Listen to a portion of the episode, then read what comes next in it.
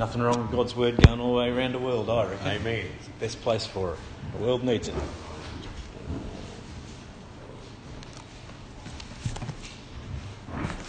Well, thank you for the uh, applause as I've come forward today.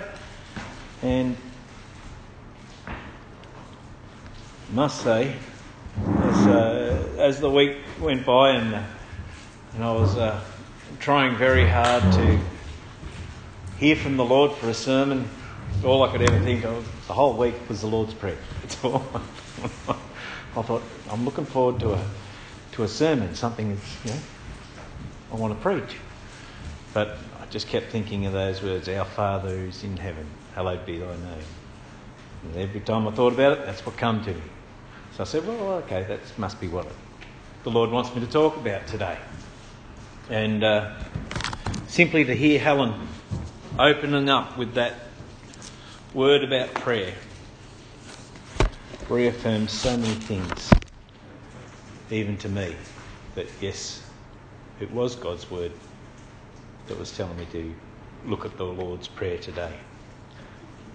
So what I want to look at today is um, comes from Luke, uh, no, sorry, Matthew chapter six, verses five, and we'll go right through to the end to verses fifteen, and then we'll have a look at it. Oh, we'll have a look at it as we go, actually. It starts off verse five.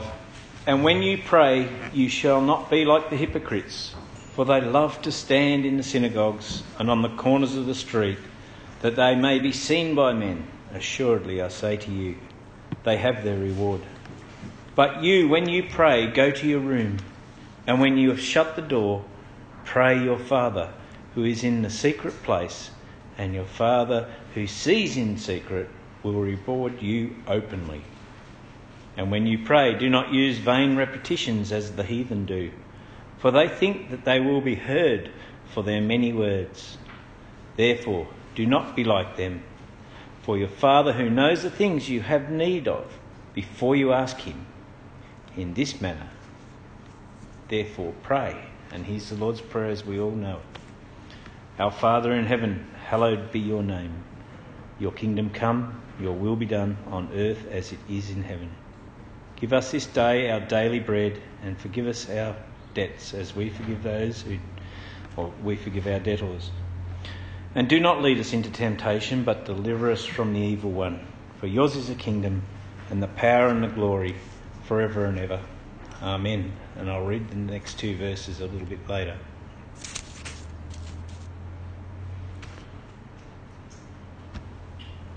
Verses five, and when you pray, you shall not be like the hypocrites. Imagine standing on a street corner, praying away and making sure everybody hears what you pray for. People do. I mean, that's part and parcel of some of the religions around the world, to make sure that everybody hears what you're asking. God's asking us to do it quietly, personally. If I wanted to talk privately with my wife, I'd hardly call her up the front here and stand in front of a microphone and start asking her something. I would wait until we're alone and have a private conversation where we can talk about things that are sensitive to my soul or my heart or my mind or to our life. God is asking us to do the same. Those who pray with improper motives have their reward, like those who do charitable deeds with improper motives. From the motives for praying, Jesus turned to methods of praying. One who prays, why one prays determines how one prays. Nothing is wrong with repeating prayers. If you are asking for something, there's nothing wrong with asking the Lord several times. If you're asking for healing, keep asking. If you're asking for salvations for your neighbours or for your family, keep asking. There's nothing wrong with that.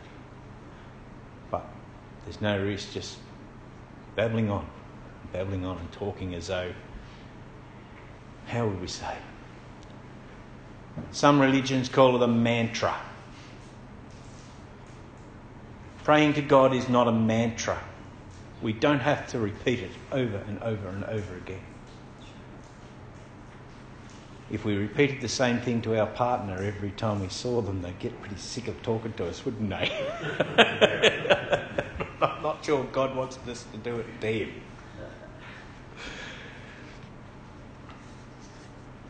Here Jesus was referring to an empty recitation or recitement of words. Now let's look at the Lord's Prayer.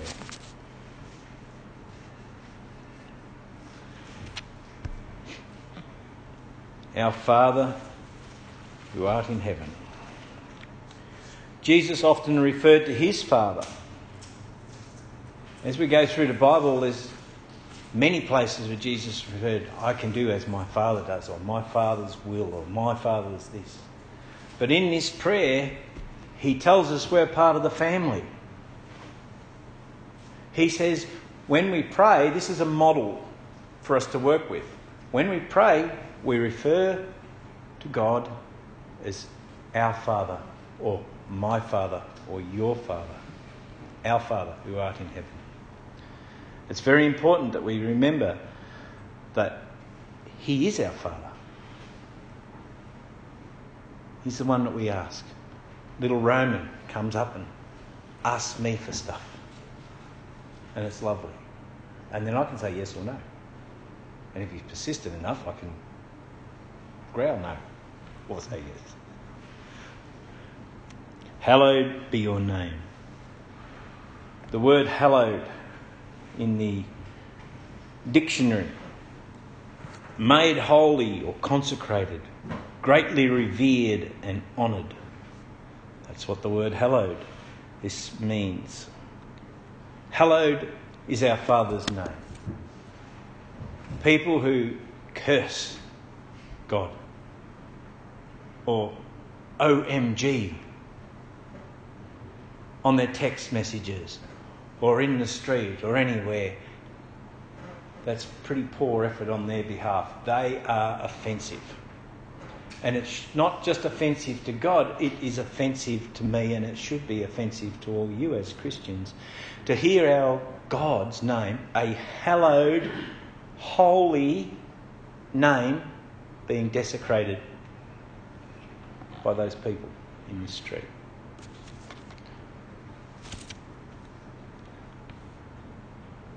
This is like a sacred or honoured or revered name. Your kingdom come, your will be done on earth as in heaven. What's the one thing we all aspire to get to? Heaven. We all hope to get there. This implies that we should be asking him to hurry up and end the corruption that is in this world. Part of our prayer, we've started off addressing our Father who art in heaven.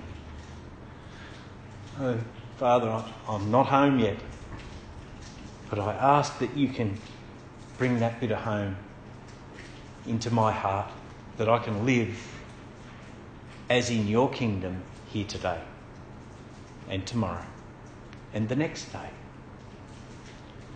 and that I can do your will as I would in your kingdom each and every day. This is our prayer. This is what Jesus has told us we should be looking for. Give us this day our daily bread. This is not our daily coffee or our chocolate or our wine or our luxuries. God knows what we need, same as we know what a child needs. A child needs food, nurture, guidance, encouragement, education, and discipline. But like us, he wants to be asked, when a child wants food, we want to be asked in a respectful, polite, and honest manner. That's what God wants from us. It's not, ah, Lord, chuck us a loaf of bread. No. We pray for provision And we've heard it time and again where missions and charities and people have prayed, sincerely, Lord, I've got a hundred people coming, but I don't know how to feed them. And the Lord provides. Did the Lord provide for ten thousand? No, the Lord provided for a hundred. When Jesus preached to the five thousand and the loaves and fishes, what happened? There was some excess, but it wasn't that much. There was provision made to an abundance. But what they did do is ask. Jesus prayed to his Father and blessed the food.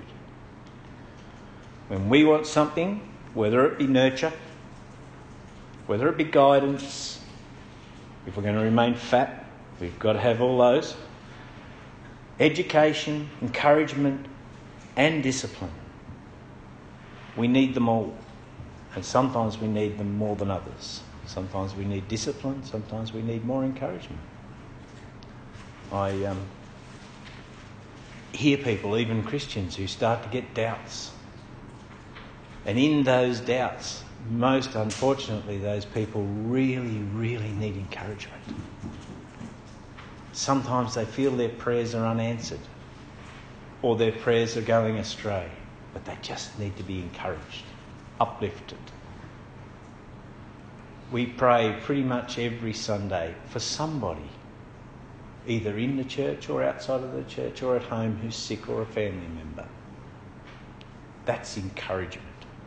It's encouragement for the people who are here, that can hear it. It's encouragement for the person who's receiving the prayer, whether they know it or not. I'm sure it encourages them.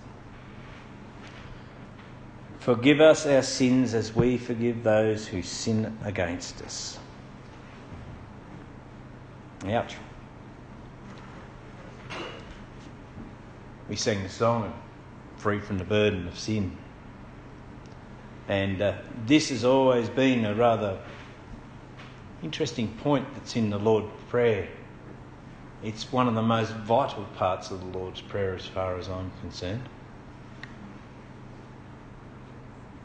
I've got a book at home, and John Bevere, and he calls it, refers to unforgiveness as the bait of Satan. If Satan can stop us from forgiving others, we in turn stifle God forgiving us. Do you know that? The two verses that follow the Lord's Prayer are probably the two most important verses of the whole prayer.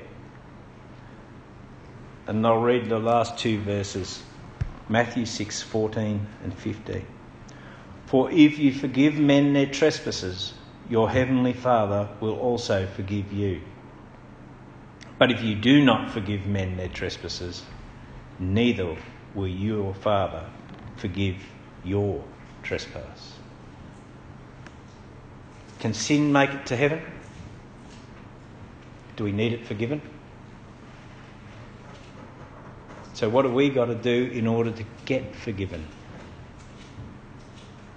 We've got to forgive. It's a challenge, measure for measure. Lead us not into temptation.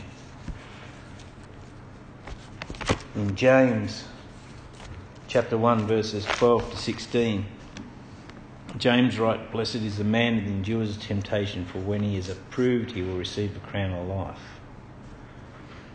which the Lord has promised to those who love him. Let no one say when he is tempted, I am tempted by God. For God cannot be tempted by evil, nor does he himself tempt anyone. But each one is tempted when he is drawn away by his own desires and enticed. Then when desire has conceived, it gives birth to sin.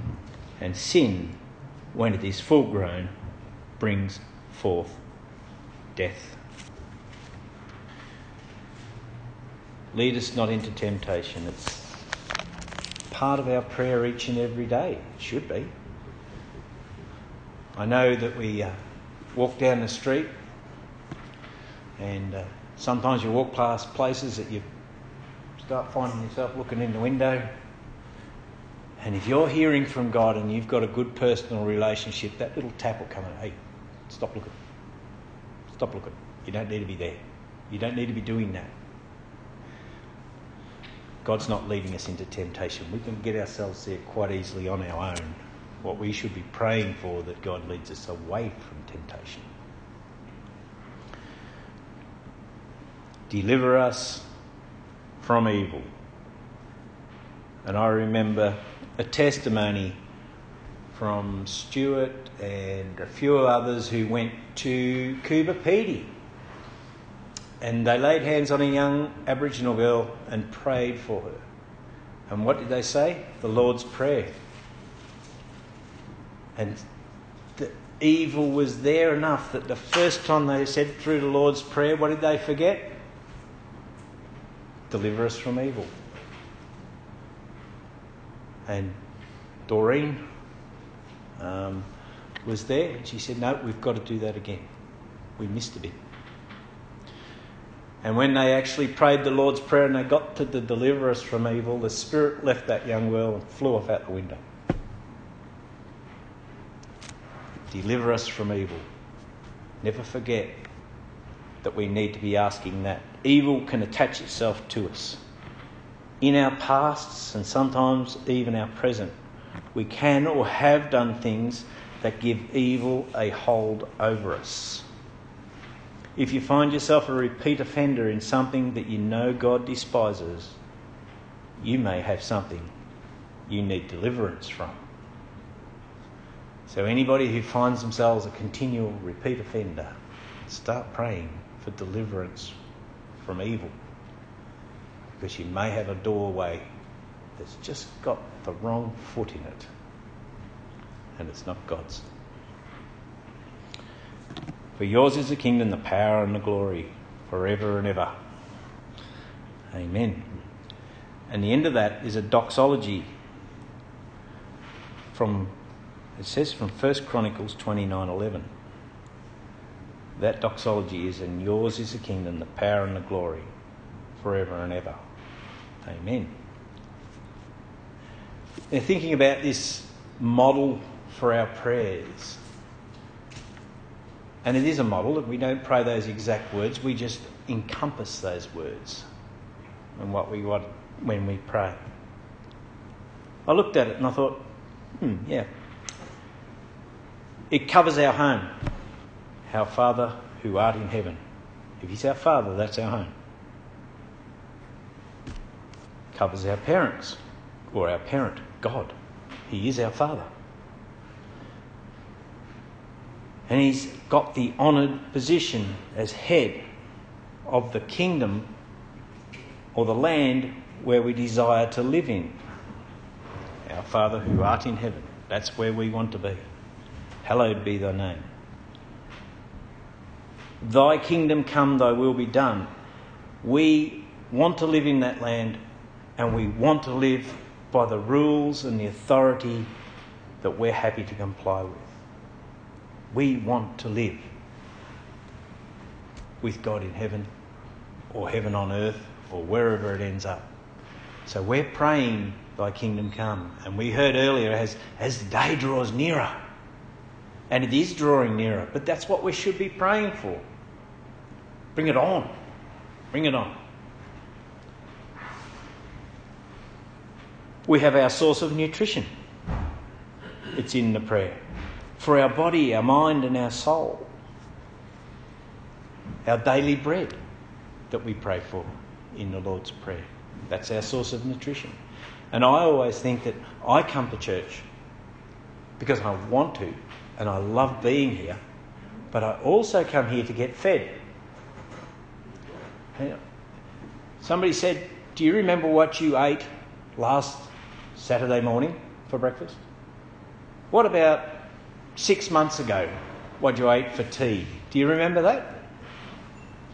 No, you don't. But you know what? You're alive and strong and healthy because you ate that food back then. If you'd skipped meals right up until today, you wouldn't be looking real good. But if you spend time with God, it's a bit like the food you eat. You don't necessarily remember every single part of it. but you know it has built you up to the person you are today. You know that that's where your spiritual energy has come from. That's where your soul has found its joy, its love, and its peace. A pra- place of genuine love. How's that? That's in here. It says, forgive us our debts as we forgive our debts against us. It is only genuine love that can help us to remove sins and forget them. If we're going to forgive someone a sin, we need to discard it. Well, the Bible says, as far as the east is from the west, God has removed our sins. They're gone. But do we hang on to the sin that someone else has committed against us, or do we get rid of it? Because this is what the last two verses after it, fourteen and fifteen, were all about. Genuine love, the love of Jesus, removes sin. We took the blood of Jesus, and what does it do? Washes it away. Where does it go? Down the sink, down the plug hole, out into the rivers, out into the ocean, and gone. As far as the east is from the west.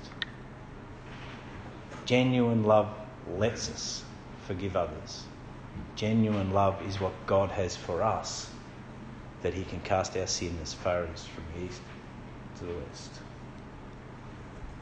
Not just forgiven, but removed. Nothing corrupt to tempt us or mislead us is in God's kingdom. We're praying for a kingdom where there is nothing corrupt, nothing to tempt us, and nothing to mis- dis- mislead us. Perfect deliverance from evil that would steal your soul. And to top it off, the promise that this perfection will last for eternity. So would those things make you happy to receive? I'm sure they'd make me happy to receive all those things. A home in heaven, a father in God, a kingdom where it's beautiful every single day. Nothing is harsh. Perfect food, nutrition for the body, mind and soul, a place of genuine love. Nothing corrupt to tempt us, tempt us or mislead us. Perfect deliverance from every ailment, every problem, and it lasts for eternity. Amen, I want that. Bring it on.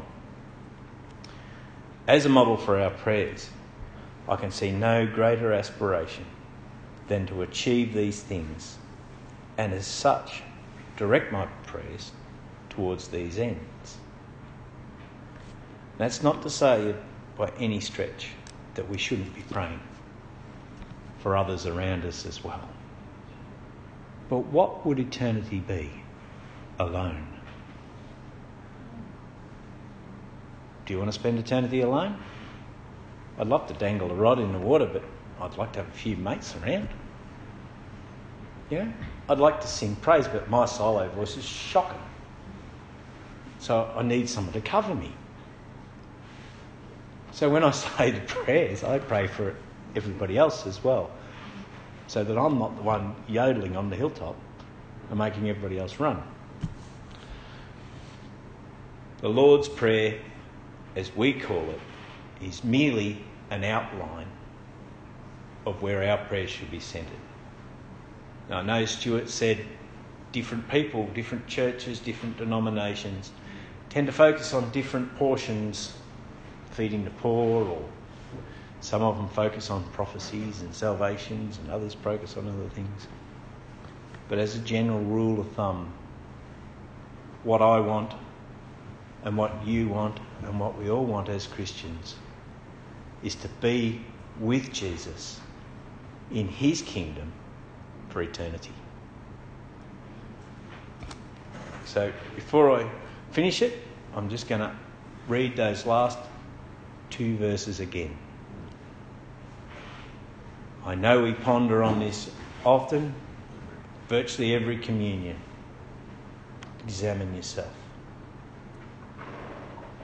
If one has got something against a brother, go to him and sort it out before you come to communion, because that tarnishes the communion. But I find the most important part is the part that makes me far more passive and far less aggressive and far more forgiving is, for if you forgive men their trespasses, your heavenly Father will also forgive you. But if you do not forgive men their trespasses, neither will your Father forgive you yours. I will leave you with that to meditate upon. And I pray you all have a wonderful prayer life with the Lord. Have a wonderful private conversation with him, even as you leave or even in your minds right now. May you all walk in the blessing of Jesus and know the love of God.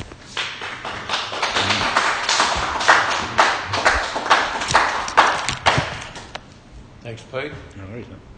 Very good.